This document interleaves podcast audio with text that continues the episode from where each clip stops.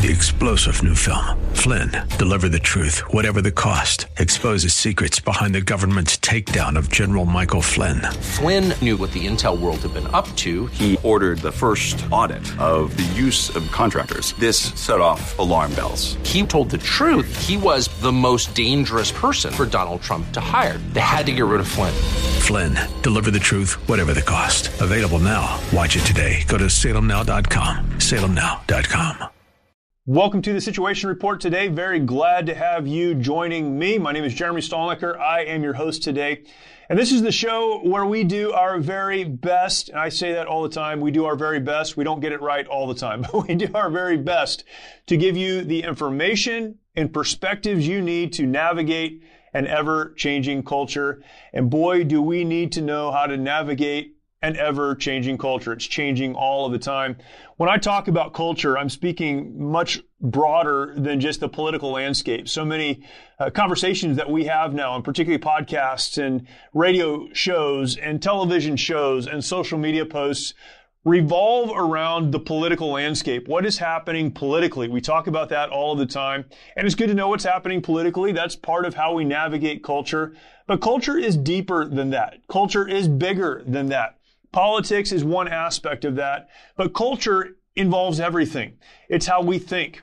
It's what we do. It's what we don't do. It's how we raise our kids. It's how we oversee and manage our families. It's where we choose to live and where we choose to work and where we choose to play. It's what we do. It's the philosophies that impact how we operate in society. This is culture. And we know that culture is constantly changing. It's changing now, today, faster than it has at any point in the past. So many different aspects of culture are influencing everything we do right now, uh, whether it be how our kids function at school. We've talked about that. Uh, how religion and what we think about God is portrayed and what's accepted. We've talked about that. Politically, as I mentioned, a big part of this, it's changing all of the time around us. We're trying to understand it, and I want to do the best I can to give you the information you need to navigate that. Today's guest helps us do that on an issue that is in the news right now. As we record this episode, we're just a couple of days past a leak of a brief that the Supreme Court will probably issue in the next several weeks regarding Roe v. Wade. That's not something that I need to define for you, describe to you. But we know the Roe v. Wade ruling from the Supreme Court some 40 years ago legalized abortion in the United States. If you will, it gave a federal protection to abortion in the United States, and that has been the standard, the rule of law that we have followed since that time. It looks like the Supreme Court is going to overturn that uh, based on cases that were brought before it in the last year or so, and that's what the leak was about. Again, I'm sure you're aware of that. As our guest discusses today, though, this is not simply a political issue. In fact, if we look at this only from a political lens, we're missing the cultural impact that this decision will have, and it will have a cultural impact. Personally, I don't even believe that the issue of abortion is a political issue. It is, to me, a moral issue. It's an issue of right and wrong. It's an issue of life and death. And so if we look at this from a political lens only, we're missing the broader cultural implications. And I'm so thankful that we have a guest on today that will help break this down for us. We've had him on before. Uh, Pedro Gonzalez is our guest today. He's all over the news right now. You've probably seen him in other places and uh, just pro- provide such a calm, clear, informed analysis of what is happening. Very grateful that he would be on again today and thankful for this conversation with our guest, Pedro Gonzalez.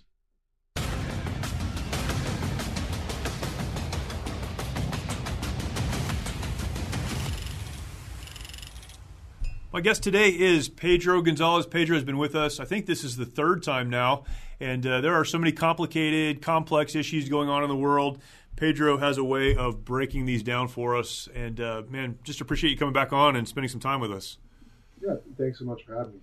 So you um, uh, you look at the world through a cultural lens and understand, I think, what's happening in the world maybe from a different perspective than many and wanted to have you come on and talk about uh, the Supreme Court with us. Um, the most recent ruling, of course, well, what we believe will be a ruling on Roe v. Wade.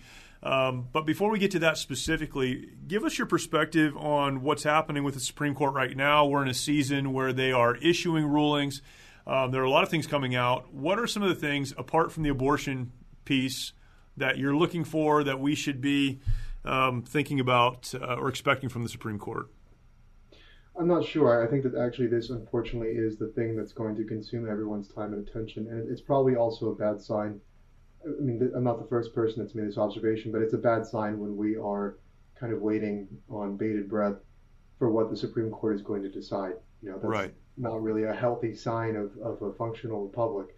And so you could argue that we don't have one, uh, but basically that these decisions have such an outsized influence, and I think that is unfortunately why this the Roe decision is is such a big deal is because uh, it, it's it's really emblematic of this this kind of top down system of governance that we've had for a very long time, where these sweeping changes to society it, it's not just legal decisions. We're talking about changes to the way people live and think about issues right? And like for, for Roe for example that it, it was just decided in 1973 that yeah. the right to abortion was guaranteed under the 14th Amendment's right to privacy. Yeah. And and that just fundamentally changed society. And and that was upsetting for a lot of people. And now we're, we're kind of coming full circle, and it's right. upsetting to a lot of other people. Uh, but the, I mean, the funny thing is, is that really what we're talking about is sending it back to the states. That's ultimately really what we're discussing is yes. sending it back to the states, which is why I'm looking at this and, and thinking kind of beyond the, the legal aspect of it. And for me, it, it really seems like things like abortion become almost like sacraments to whatever you want to call them, the left, progressives, whatever. It's a kind of article of faith in the, the new Nicene Creed, right? And it's totally inconsistent with the, the same people talking about bodily autonomy yeah. were also the ones yeah, yeah. that wanted you locked in your house and vaccinated, right. you know, under right. gunpoint. But yeah, it, but it doesn't matter actually. It doesn't matter at all that those are two, totally inconsistent perspectives. For them, abortion really seems to be a kind of religious icon. It, it's something that you really have to believe in, uh, and the the possibility of that religious icon being trashed. And again, I'm using kind of dramatic language here, but uh, it, it, really seems that this is fundamentally uh, how do I put this? And, again, without using language, it's it's overwrought. It, it really seems like this is this really violates a, a fundamental tenet of the leftist worldview, which is why you've got people openly calling for what is essentially an insurrection. I think that is the most in, incredible aspect of this is that you've got people that are literally saying that it's time to burn the institution down. Well, this leaked document is the only reason we're even talking about it right now. I mean, everyone's been waiting for a ruling. Uh, this leaked document, uh, if it's real, and it seems like it is, indicates what is going to happen. What is the impact, um, either to the court or to our perception of the court, or what will be the impact of this this leak? Uh, it's never happened before, and it's created a situation without information. I mean, it's it, people are calling for an insurrection. Politicians are talking about it. Um, there are people gathering and rioting for something that may or may not be true. What impact will this have on how we look at further rulings? I think it already. This is a long time coming, and all, most of our institutions, Americans have little trust in and little faith in, and I think that the, the court is no different. And you know, on the one hand, the the left love the Supreme Court. I mean, and this I mean this is true for everyone, right? We, we love the Supreme Court when it rules something that yeah. we approve of, and yeah. we hate it when it. I mean, it's just totally normal. So I think actually what it's just kind of showing is the impossibility of institutional neutrality in a society where you have fundamentally different value systems. I think that that is what this is really indicative of.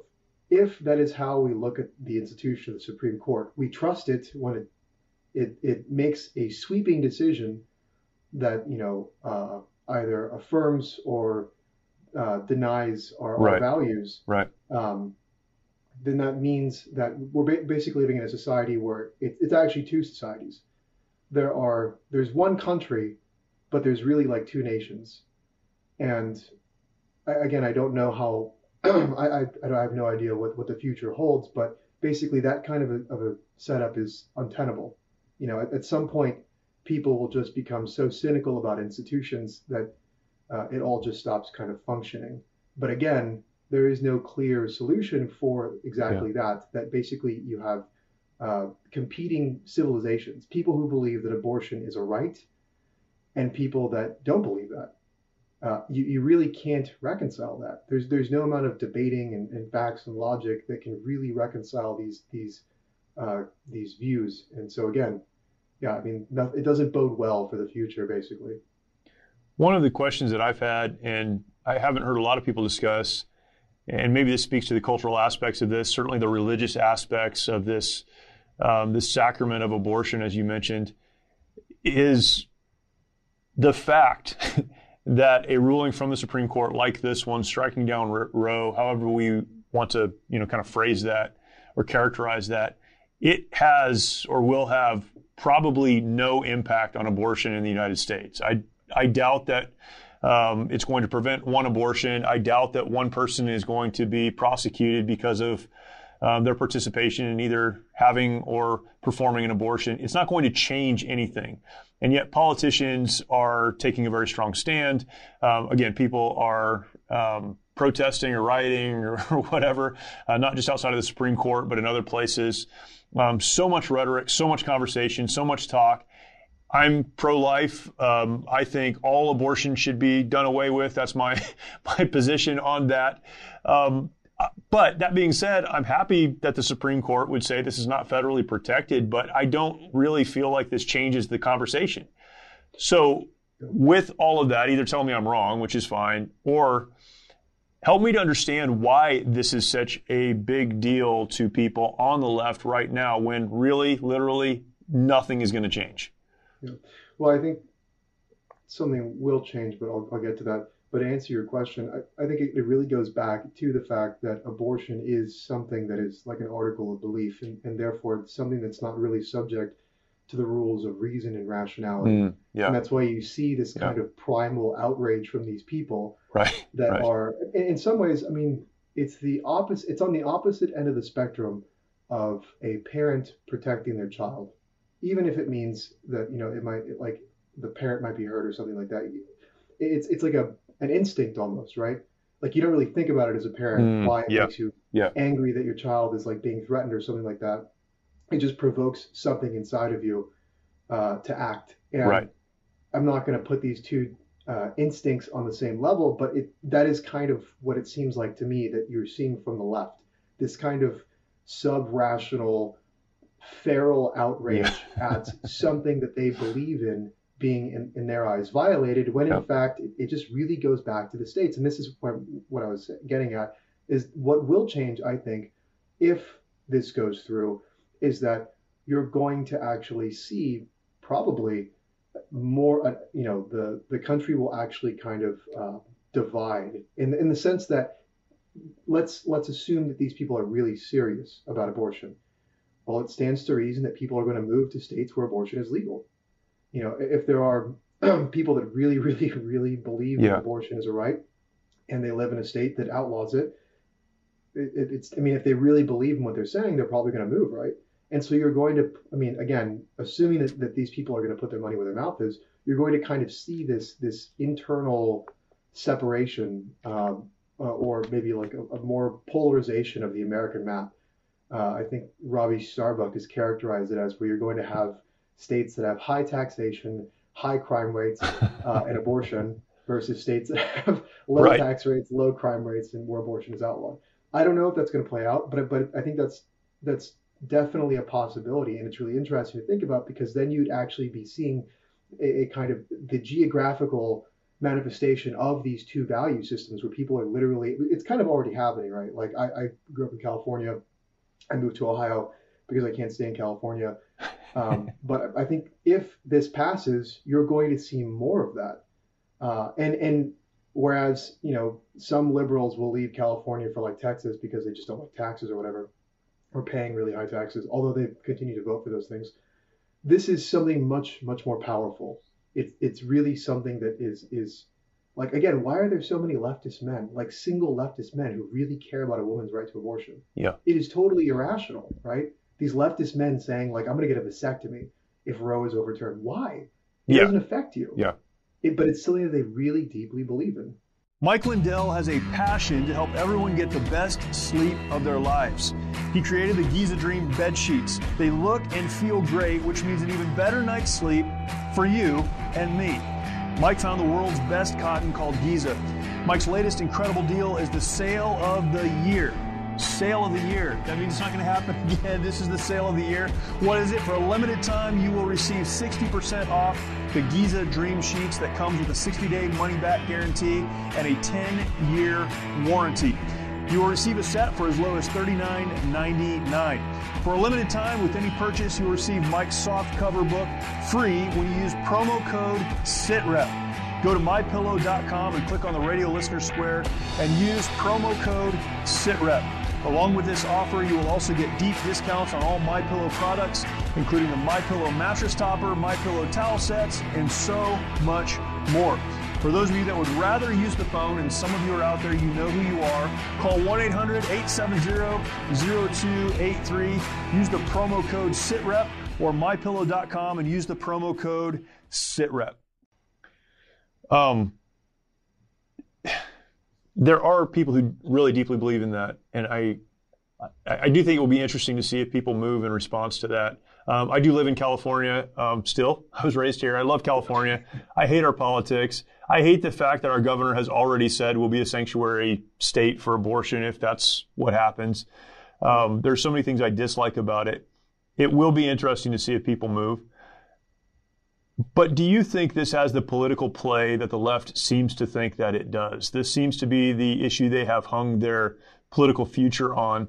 And I'm not confident that it's going to move the needle as much as they think it will in the midterms and certainly in the upcoming presidential election. Yeah, no, I, that's a good point. Was uh, abortion. Maybe in other times that would have been the case, but right now, when you've got you know, surging costs of food and fuel, you've got this war in Ukraine that where it seems like our government really wants to get us involved. Basically, there are so many other issues Yeah. that immediately affect people Yeah. uh, that it it's not clear to me that this is really going to be like the make or break thing. Although that seems to be what the Democratic Party is kind of gambling on. I mean, within hours of this leak, the DNC was sending out text messages fundraising uh, Yeah. for reproductive rights. And yeah, I mean, it was really quick how, how they got to work and, and started to kind of make this the focal issue. And it makes sense because, I mean, Biden, depending on the poll that you look at, his disapproval rate is between 53 and 56 percent. Right? it's and regardless of what poll you look at, his approval Yeah. rate is abysmal. Right. And so it's it, it makes sense that they would try to find some kind of an issue that is just so uh, provocative and, and provokes such a powerful emotional response from people that it diverts attention from Biden's performance um, and and from from what looks like the Democratic Party being set for losses going into midterms. But that actually makes me worried about, on the other hand, the GOP, because the GOP can kind of say, well, like this, if you vote for us, we'll give you more judges and, and you get things like Roe overturned. Uh, but this has actually been a traditional tactic of the GOP to not actually deliver on anything substantive. Right. And uh, I mean, it's difficult for me to say that, you know, because Roe might actually get overturned. But it, it kind of going back to what you said, what changes, really? Yeah. Yeah. Um, it- it's a symbolic victory. That's totally true. But you know, people are still going to have abortions in this country, depending on where they live. Yeah. And so I think that, that it's a really difficult point to make, but it's I think it's an important point. Is the GOP just going to ride on this, and instead of actually delivering on an agenda? Because if you look at what the GOP is running on, what is their agenda? I don't know. That Biden hasn't done enough in Ukraine. He hasn't spent Right. enough money. Right. Uh, I, I, again, I, I actually have no idea what, what the GOP's agenda is going into midterms. And and that concerns me going into the midterms. I think there's momentum going into the midterms. People are so tired of Biden that they'll vote for something different, an alternative. But to me, what's more important is the 24 election. But we can screw it up in the t- two years between the midterms and and that.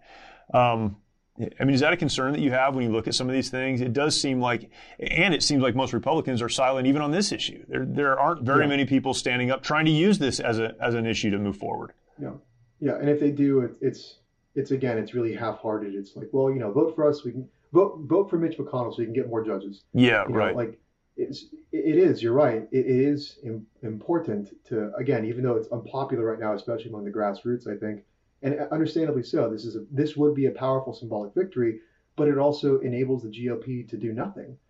And I mean, in the background of this is is the, is this story that I don't know if it, I, I, would say it got overlooked, but you've got these reports of Kevin McCarthy, uh, you know, yeah. pondering whether or not Twitter could could deplatform certain Republicans that he doesn't like. Basically, the Republican Party is as bad or worse than it has ever been, and and if you look at the candidacies of, of guys like J.D. Vance in Ohio, who, who, recently won his primary race, it's it's kind of misleading, right? Like, okay, well, J.D. Vance wins his primary, the you know Roe might be overturned. The GOP has actually changed a lot. Well, it hasn't. It, it's still the same party, uh, and in some ways, it's actually worse. I mean, it, it's really difficult time because the grassroots movement is so energized and so active and is racking up victories basically by its own efforts. But the national GOP, the institution, mm. has not really changed. Do you are you concerned at all about the timing of the leak? It's interesting to me that this ruling would have come out or will come out in June or whenever it's scheduled to to be publicly issued. And yet the leak comes now. And I'm not asking you to put on a conspiracy hat if you don't have one, but if you do, now's the time to put it on. Uh, the Pfizer um, information uh, dropped the day after or the day of the leak. There are a lot of other things happening behind the scenes that now we're not hearing anything about because this is, you know, consumed all the oxygen in the room. Uh, is the timing of this leak curious? And then my next question connected to that would be, um, have we fixed anything when it comes to election reform and integrity? Because it seems like we're playing the exact same game. Yeah. No, I don't know that we have done anything substantial with, with election reform and integrity. That and that's part of the problem. And in terms of like the timing, the way that I framed this was if it wasn't a coordinated operation, this leak, it may as well have been because of the amount of people that it helps. Mm. Whether again intentionally, whether it was a conspiracy or it wasn't, the timing was just, you know, I mean, it's totally possible that this was just a um, there's a, a, clerk. I think he, he he clerked for one of the female judges. I don't remember who right now. Uh, but basically, people think that it's this one particular clerk who leaked the um, the, the draft opinion, and uh, this. So so what I'm saying is, it is totally possible that this this one clerk, you know, somehow saw the draft opinion, freaked yeah. out, and then leaked it. Uh, but again, if it was not, it's Sotomayor. That's that's what it is. Okay. Uh, again, if it's if this was not a um, a conspiracy, it, it, may as well have been precisely for that for the reasons that you just kind of speculated. That it seems to help all of the wrong people. You know, now we're not talking about Pfizer and the the growing number of serious side effects that are related to vaccines.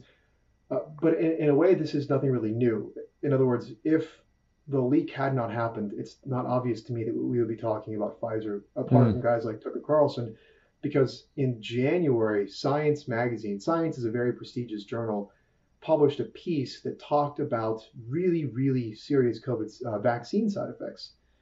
And the headline, it totally uh, mischaracterizes the what is actually in the article because the headline is something innocuous, like, you know, in rare cases, people have serious right. side effects from vaccines. right. When you read the article, it's like there are people that are saying that they never had COVID, they had one or two shots, and now they can't pick up their kids because they mm. have like debilitating pain in all of their body. Uh, and and so there there are tons of cases like this. And in the article, it it, it will kind of play down the number yeah, of people that right. are experiencing these side effects, but then say uh, that there are numerous online forums and all of them number in the thousands. Yeah. Like, okay, that's it kind of saying like this is actually a bigger pro- problem than we're willing to let yeah. on. Yeah. Uh, but the key thing in that article was that all the people that are suffering from COVID vaccine side effects are basically being treated like lepers. That when they go to their, their physicians, their physicians will either, in, in several cases in this article, it talks about how physicians either diagnose them with anxiety, in other words, it's not happening to you, it's right. in your head, right. or just straight up turn them away. Yeah. Because they're not, these people are not supposed to exist you're not supposed to have debilitating side effects from the vaccines. And so the physicians will just kind of refer them out of their office as a way to not deal with them.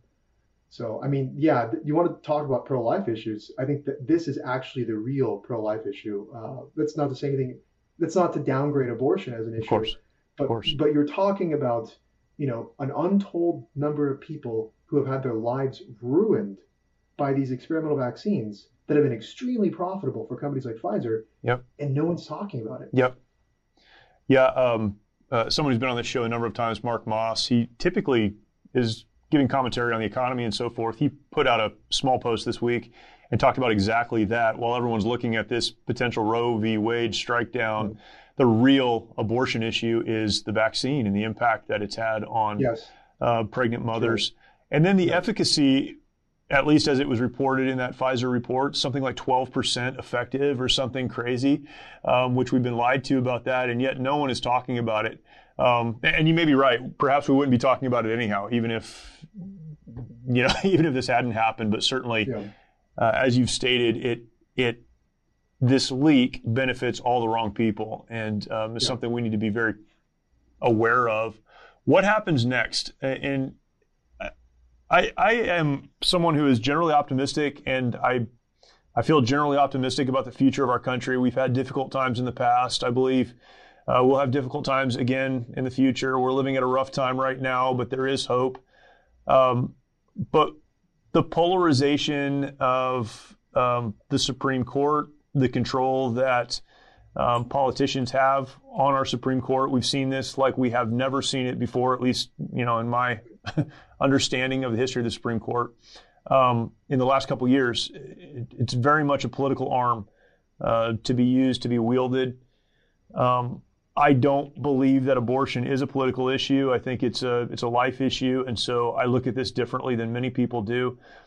But the Supreme Court has always represented kind of the firewall of you know politicians can do what they do, but we have the Supreme Court. They'll look at the Constitution, they'll rule based on how they view the Constitution, how they understand it. And if there's anything that gives me fear for the future of our country, it's it's things like this. It's the polarization that we're seeing. Uh, what's what's coming next? What what can we expect to see in the future, and how do we untangle some of this? Well, I think I'm I'm optimistic about the long term, which is to say, I think we win in the end. But I think that it's important to understand that things are going to get worse before they get better and I think the polarization is going to increase.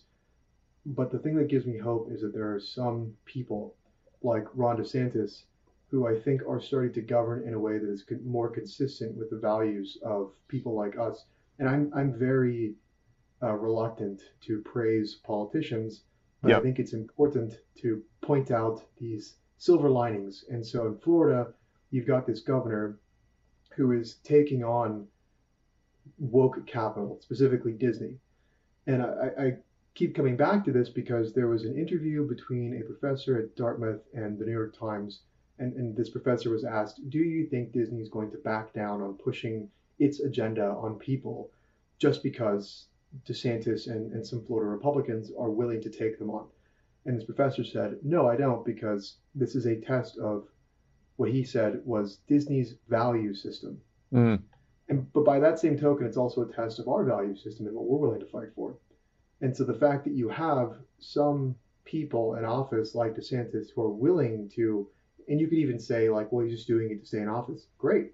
That's, that's the best way to right. stay in office is actually right. representing his constituents. Right? Yeah, right, right. Uh, I think that, that that is a kind of glimmer of hope because then other people might emulate him, might yeah. see like, well, okay, like that, you know, on the one hand, I agree with the fundamentals here, and on the other hand, I want you know this is again this is an effective way to to make your, your voters like you, and it has like this. And this is this kind of goes against a lot of things that the conventional GOP thinks about the culture war, which they shut. Like you said, even with abortion, they're kind of shying away from it because it's a hot button issue. Uh, but engaging in the culture war, fighting over values, has actually uh, substantially increased DeSantis' performance in the polls. And so he went from kind of looking like he was going to have a close race against his challenger to now, you know, really increasing his lead over this yeah. person. Yeah. And I think again, those are good signs that you know there is there is a possibility that we're going to get a different kind of elected official, someone who's willing to fight for what we believe in. That's good. I um, I, have had that conversation about Disney a few times with, with some folks that I trust. And I don't think personally that Disney will change their position. In fact, it seems like they're doubling down on it. Uh, their solution was firing their spokesman and then replacing him with someone who has who has represented Biden on the vaccine stuff and all the other. It's like it's like crazy. Like you, t- anyhow. Yeah. But I think what it does is it communicates to other smaller companies that don't have the same capital and backing that Disney does that this is not okay and you're going to have to pay a price for it. And I do think that's a positive thing. Um, hopefully, it emboldens other politicians, leaders who are willing, or at least say they're willing to stand up. Do you think if a migration takes place because of issues like abortion, some of the social issues, where California, you know, we see people moving back to California, or moving to California because of the abortion issue or some of those things, does that um, movement is that a good thing for the country or is that a bad thing for for the country or is it is it neutral? Uh, does it have an impact on future elections and um, the direction that the country goes? Well, I think it's it's a it's a clarifying event. You know, yeah. we kind of see where everyone stands, but in terms of if that happens, you're talking about increased polarization. So I mean, th- then you're really talking about uh, de- de- kind of the destabilization of of this country, which you know does, that's not really a good thing. But but on the other hand, I think it's inevitable. I, I just don't see how, and I, I, I have no idea what that looks like. I'm not talking. I'm not you know esoterically sure referring to like secessionism or something like that. Yeah, right. I just mean right. that like it, it's it does not bode well for us, and I, I just don't see how something could get Americans to get along right now. Uh, or, I mean, I think that was maybe the hope for some people that are promoting this war in Ukraine, that it would maybe be the thing that hmm. galvanizes mm. us. Yeah. But even that has it's totally backfired.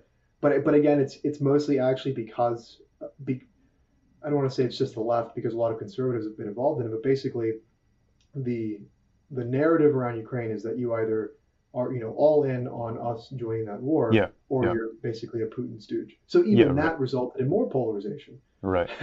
So it just seems like it's impossible for a, lot of Americans to not, you know, rock the boat further.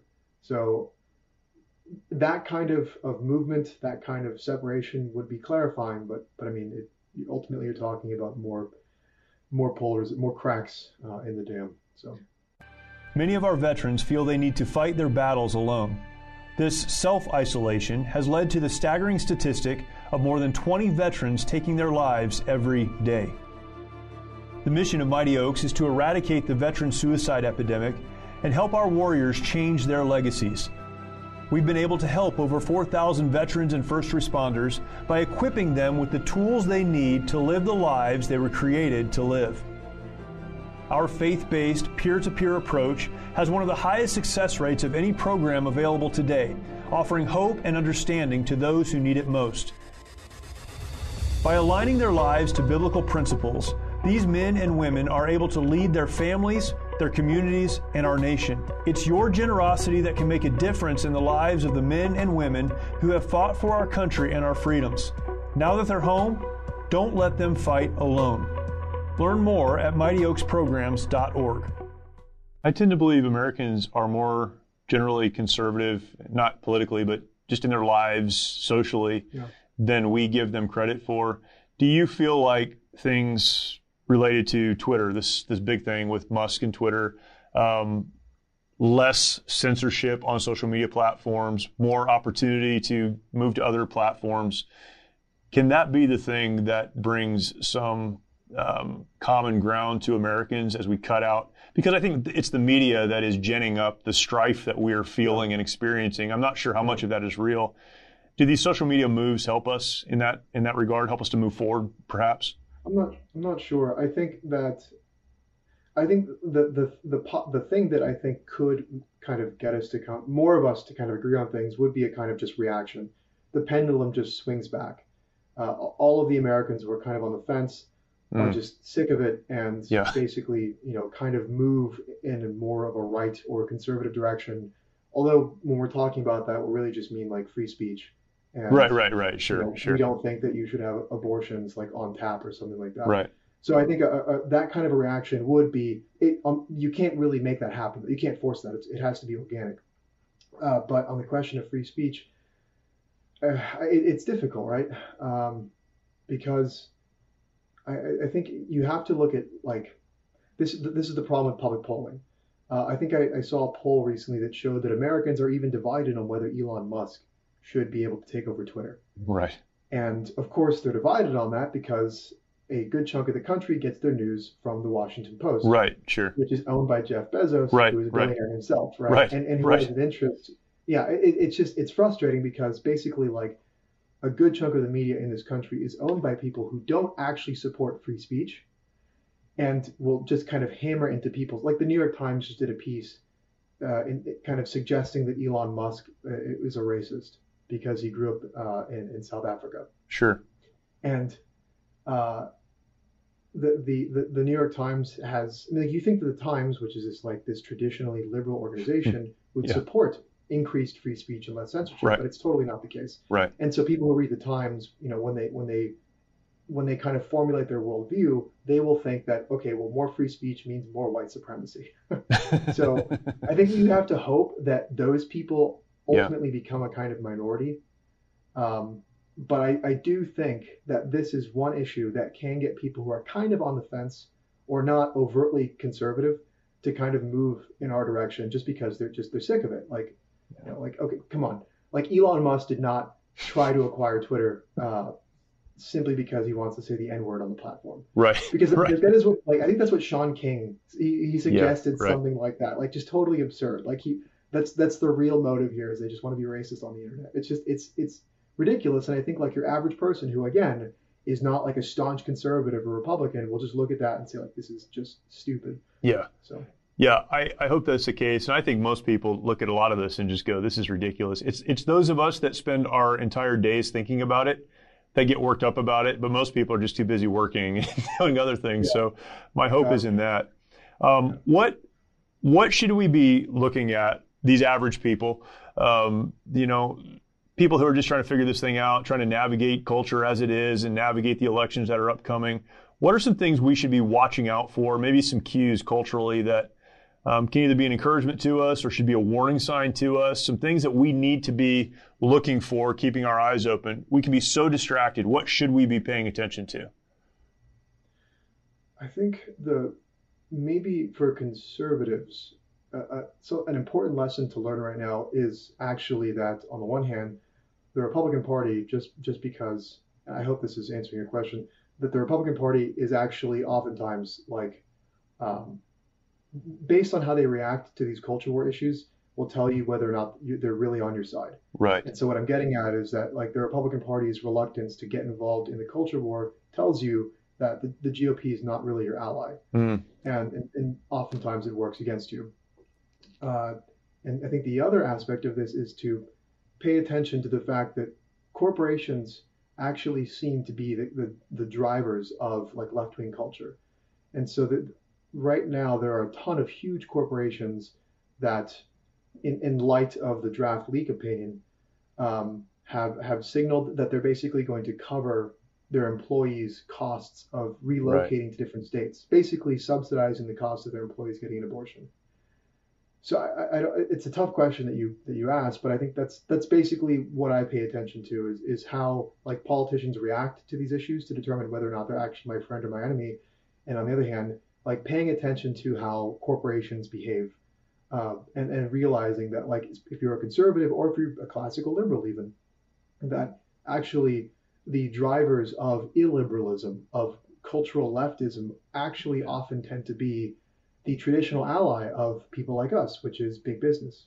Uh, so I, I, don't know if that answers. Yeah, it, no, that's that's great. I think you know when I'm looking for who do I want to support, who I want to get behind. It's it's hard to it's hard to pick up on those cues, but I think an important one that you just mentioned is if you know if you're conservative, you're listening to this, and I am conservative and you look at the conservative party, which is supposed to be the Republican Party, and Republicans are not responding to such a basic issue like abortion, um, availability of abortion, if they're not responding to that, then they're probably not going to represent you later on on this issue or other very important cultural issues. And that's, that's important. And so look for the people who are, right? And that yeah. get behind them.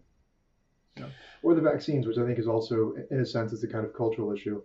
Um, because, I mean, because that, that was, it, it kind of uh, was a, something that also stigmatized people, whether or not you know you're an anti-vaxxer if you're critical of vaccines. So I think I think for me the vaccine thing has also been really huge uh, because I guess it, it's it's it's easy for Republicans to sometimes pay lip service to abortion. Yeah.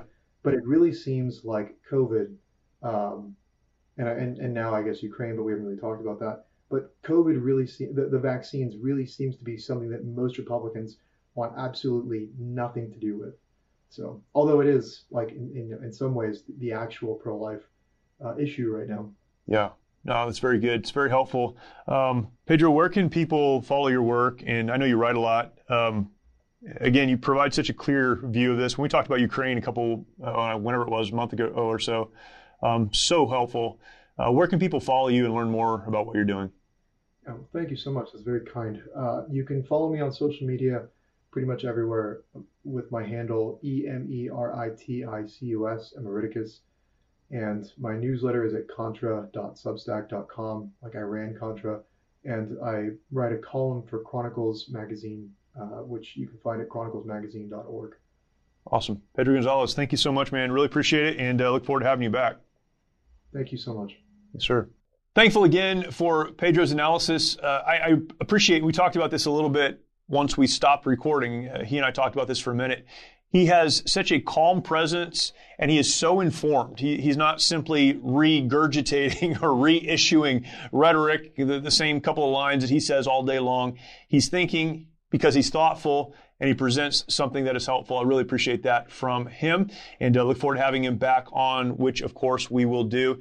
If you're not yet subscribed to the Situation Report, make sure that you subscribe right now. You're listening on a platform, hopefully your favorite podcast platform. Go ahead and subscribe. Make sure that you get these episodes when they come out three times a week.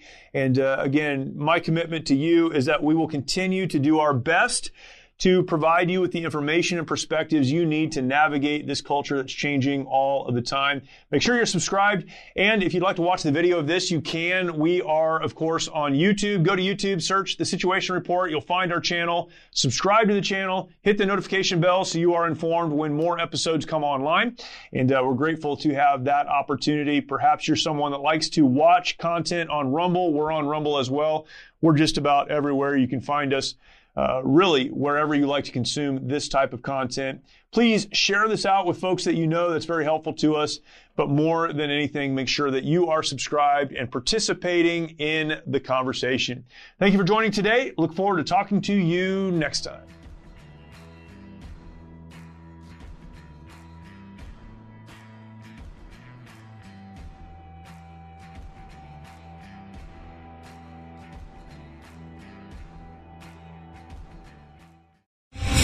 Star general Michael J. Flynn, head of the Pentagon Intelligence Agency, knew all the government's dirty secrets. He was one of the most respected generals in the military. Flynn knew what the intel world had been up to, he understood its funding. He ordered the first audit of the use of contractors. This set off alarm bells. The explosive new documentary, Flynn, Deliver the Truth, Whatever the Cost, uncovers the facts behind this scandal. Flynn told the truth. He was the most dangerous person for Donald Trump to hire. I find out the worst enemy that I'm going to face in my life is right here in America. They took my assessment and they wanted me to change it. And I was like, I'm not changing it. They had to get rid of Flynn with in depth interviews, archival footage, and never before seen personal records of the man behind the headlines. I just felt like I was drowning. Flynn, deliver the truth, whatever the cost. Available now. Watch it today. Go to salemnow.com. Salemnow.com.